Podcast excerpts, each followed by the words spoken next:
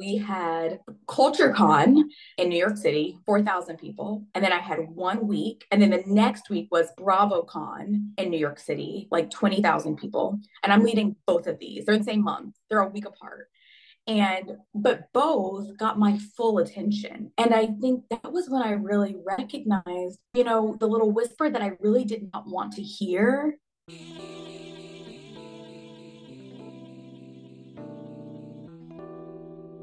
You're listening to Chats with Kat, where I catch up with my fellow millennials every week to share their journey of self actualization, overcoming fear, and paving the way for a soul's purpose to shine through.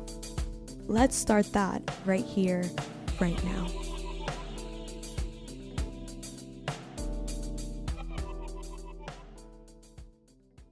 Hi, beautiful beings. Welcome back to another episode of Chats with Kat. I hope that you are all doing well. Thank you so much for being here. Today, we are jumping into a powerful chat with CEO and founder of CultureCon and the CCNYC, Imani Ellis. CultureCon is a conference and platform celebrating the impact diverse voices have on the culture. From building a business to building a life, CultureCon was born from community. The Creative Collective, the CCNYC, is a community dedicated to creating brave spaces for diverse creatives. It was born in Imani's one bedroom apartment and offers educational resources and networking opportunities. Additionally, Imani has been named a 2022 Breakthrough Creative by Ebony and a Diversity Champion by Adweek. She has been recognized by Forbes as a visionary and one to watch by Black Enterprise. Imani graduated from Vanderbilt University with a major in communications and film. Before we dive into this chat, I just want to remind you that in addition to this podcast, I curate a bi weekly wellness newsletter called 11, where I share 11 wellness related musings I came across over the past two weeks and write light reflections on life lessons that I am integrating. It is totally free and you can subscribe by clicking the link in the show notes. And one more thing before we move on. If at any point during this episode you feel moved or inspired, please take a moment to rate and leave a review for the show. It would mean a lot to me and it will help me bring on more inspiring folks like Imani. Let's do this. I hope you're ready. Here is my inspiring chat with Imani Ellis.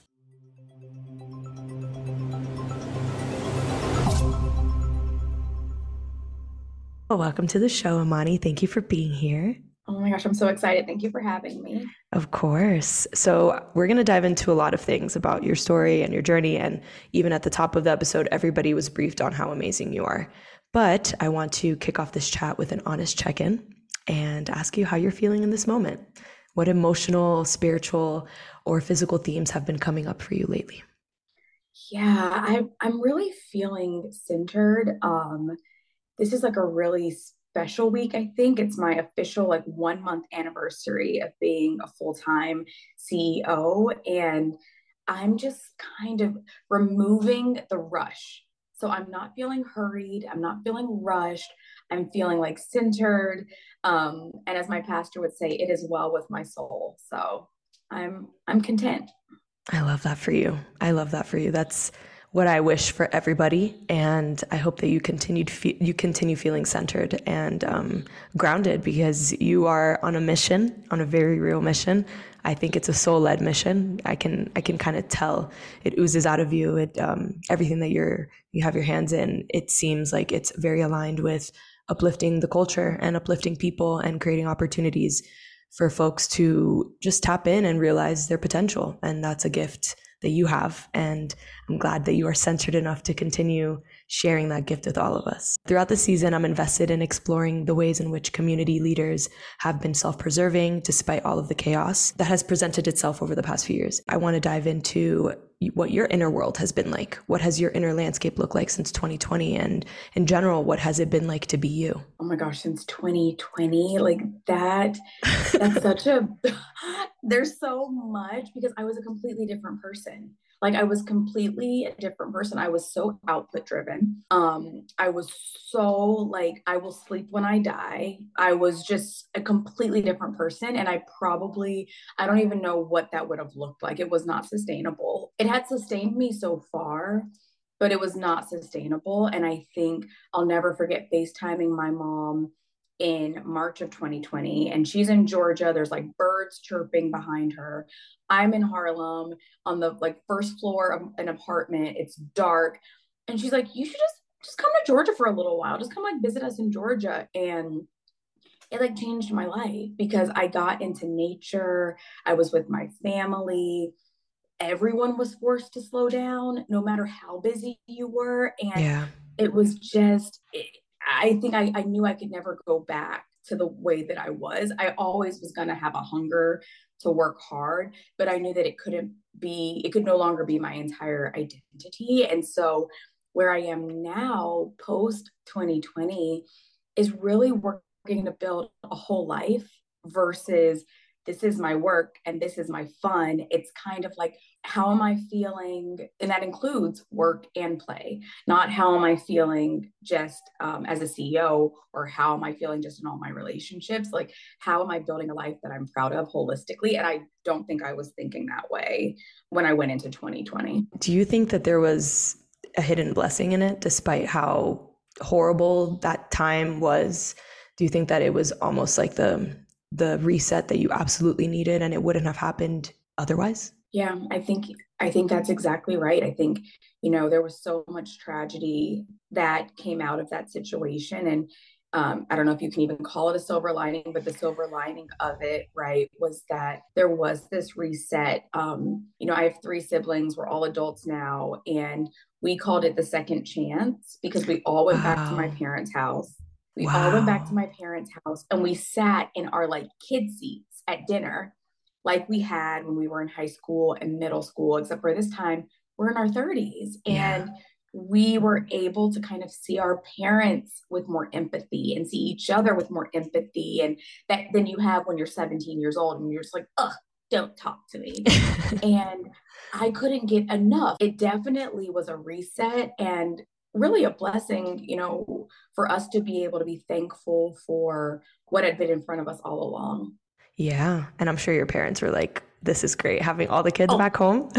they were elated. And, you know, it was funny though, because we all were in our childhood bedrooms and I would take a sticky note and I went around and I was like, apartment one, apartment two, apartment three.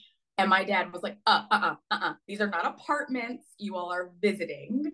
Um, so it was just very funny just to kind of like all be together again. Yeah, I mean, for for parents, oftentimes once their kids leave, it's like they're not gonna come back. So right. for all three of you to be there, I'm sure the conversations over dinner and just in general were were really beautiful. I'm glad you had that that pause and that home that you could go back to.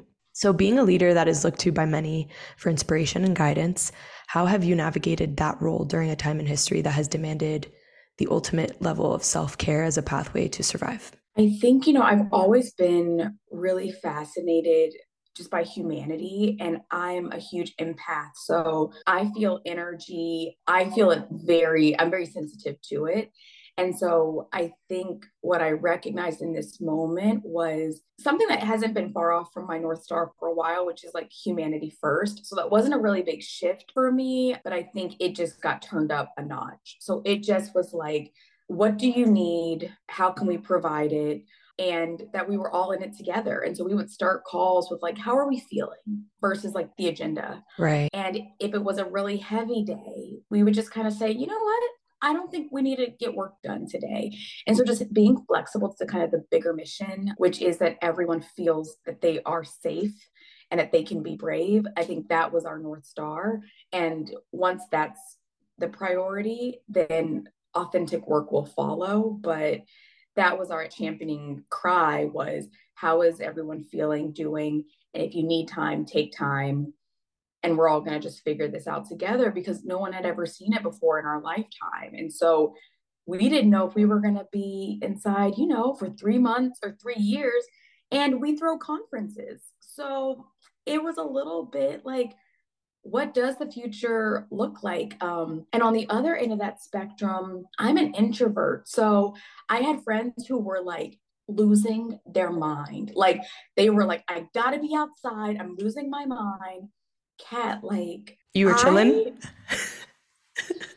I, mean, I at first I resisted it mm-hmm. because it was so different from the life that I had known. So I resisted it and I woke up and I would put on my clothes and I would kind of walk around like I was going to work.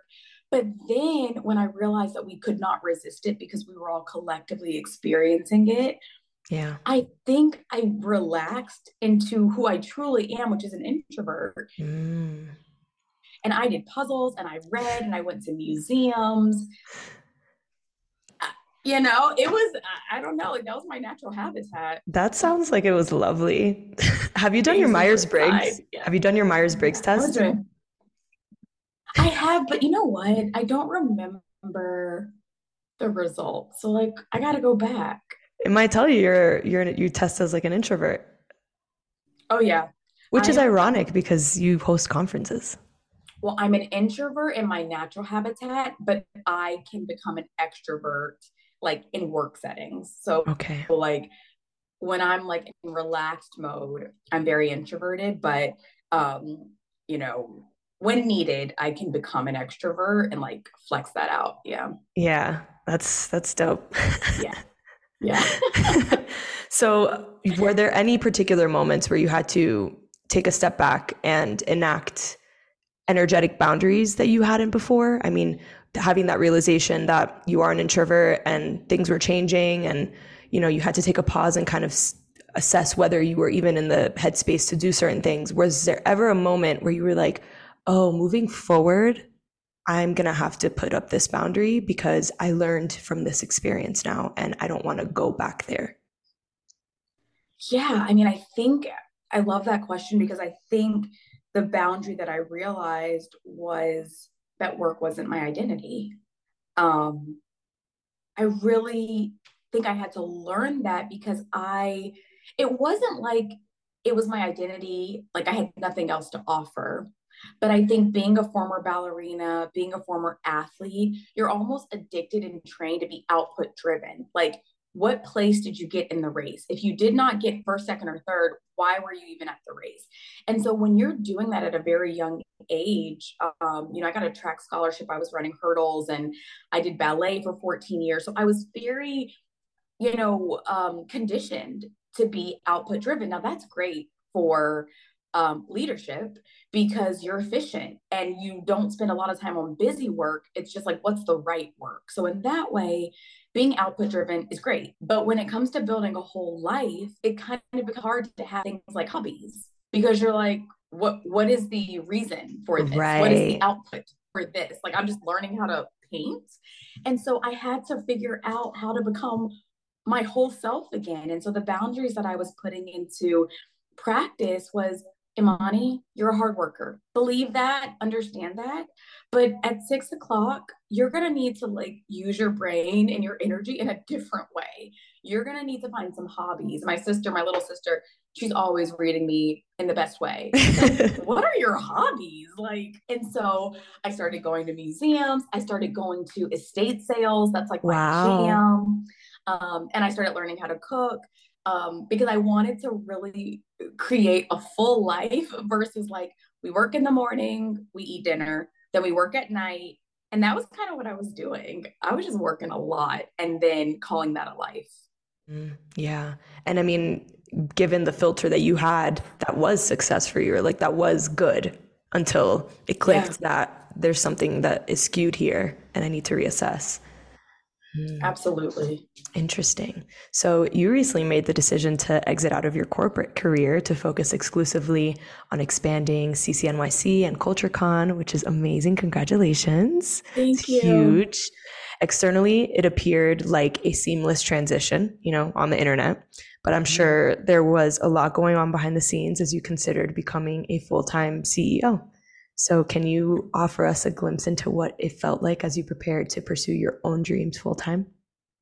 Yeah, you know, it was um, definitely bittersweet because I was working in two of my dream jobs. Working at NBC was, I'd always specifically wanted to work there um, at that specific company in that specific city of New York City and also i could feel that Culture Con was just growing and growing and and and the impact that it was having i think even surprised me. Um and so you know my dad had always said go from something to something. You don't have to jump out of the window. When you have ideas you can really kind of see your life as like okay like what's next? What's next? And so i think the seed was definitely planted in during the pandemic because of my uh, priority of like being close to family and being you know in nature but i think what really started to happen was CultureCon was growing at a speed that I had never anticipated. We were doing a three city tour. And then, as vice president at NBC, I was leading BravoCon. And I think the the moment that I was like, oh my goodness, because I'm in go, go, go mode was we had CultureCon in New York City, 4,000 people. And then I had one week. And then the next week was BravoCon in New York City, like 20,000 people. And I'm leading both of these. They're in the same month, they're a week apart and but both got my full attention and i think that was when i really recognized you know the little whisper that i really did not want to hear I was a very reluctant entrepreneur. I wasn't like, oh yeah, I'm gonna have my own bit. I was very like, no, like I'm a corporate baddie. That's my no, like I don't wanna, but it just kept pulling me and pulling me. I couldn't stop thinking about it. I couldn't, and and so it got to the point where I said, you know what? You're never gonna get the opportunity again to bet on yourself and this mission. And I think I, I, I pulled Kat, I pulled out the cheesy line. I was like, if not you, then who? If not now, then when? For real. And I just, ju- I just jumped. And I think, you know, my parents co-signing that decision, knowing what I was leaving behind, but seeing the vision, that definitely gave me courage. Um, because they've seen my entire trajectory. So that definitely, when they were like, oh, Imani, like this is this is your calling. We see this. I think that was kind of the last little like umph that i i needed but i think you know it's so important how you leave people. My boss at nbc one of is one of my closest friends. We you know we were working together for 10 years and so it was just a beautiful like love letter. Um closing a chapter it was the only job i ever had so i closed that chapter. I learned so much and i was able to usher in like a new dream um, and I love that you said it was seamless on the back end. I was like, I wasn't sure, but in the end, I had such a peace about it that I knew it was like the right thing to do. Right. And it doesn't mean that it wasn't scary, even though it was on purpose and it was intentional and it was soul led, it doesn't mean that it's going to be without fear because it's yes. still a massive transition. You are fully betting on yourself. You have people that are betting on you and supporting themselves through you. There's a lot to contend with, but I'm so glad that you chose yourself. I'm so glad that your parents held you through that and, and reminded you of who you really are because our doubts can get in the way and the what ifs and all that stuff can really start to impede what the vision is. But in reality, there is nothing getting in the way of this. Like everybody wants this. And I know you know that, but I'm going to tell you everybody Thank wants you. this yes and and we're it's just to be in service of the community and to be able to you know to be able to build it right with a team that also has the same mission is it's just an honor and i think that's what is our north star is everyone is always asking like what's next what's next? And you'll kind of like go down a spiral what's next in yourself? Um and i just have found such solace in being like whatever the community needs is what's next versus trying to give myself this 10 year plan. It's like we're to see. We're gonna we're we're in this car together. Right. So you're present. You're present in the experience absolutely and that's, and that's beautiful so that in 20 years you can look back on on this journey and all the things that you're doing and it won't be like oh what happened you know sometimes people are on autopilot and they don't even remember what happens it seems yeah. like you're going to remember all of it and that's beautiful I'm going to remember it all. Yes, for sure. Well, so I want to close out with one last question. And it is if you could share any advice with leaders, particularly Black women and women of color, regarding how to preserve a balance between serving others and maintaining a harmonious inner landscape, what would it be? Wow, such a beautiful question.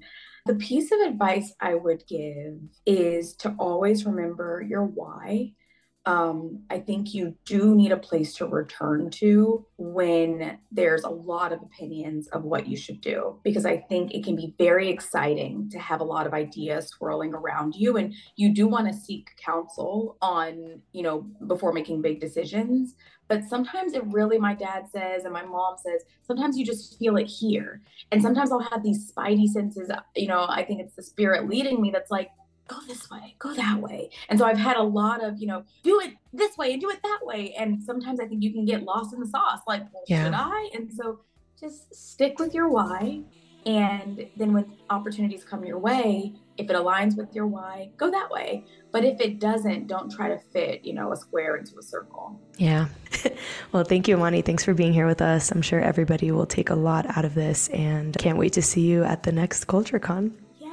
Thank you, Kat. This was great. If you want to follow along Imani's journey on the internet, head over to the show notes where I have linked all of her platforms, along with links to learn more about CultureCon and the CCNYC. Thank you for choosing to spend time with us. I appreciate you, and I will talk to you next week.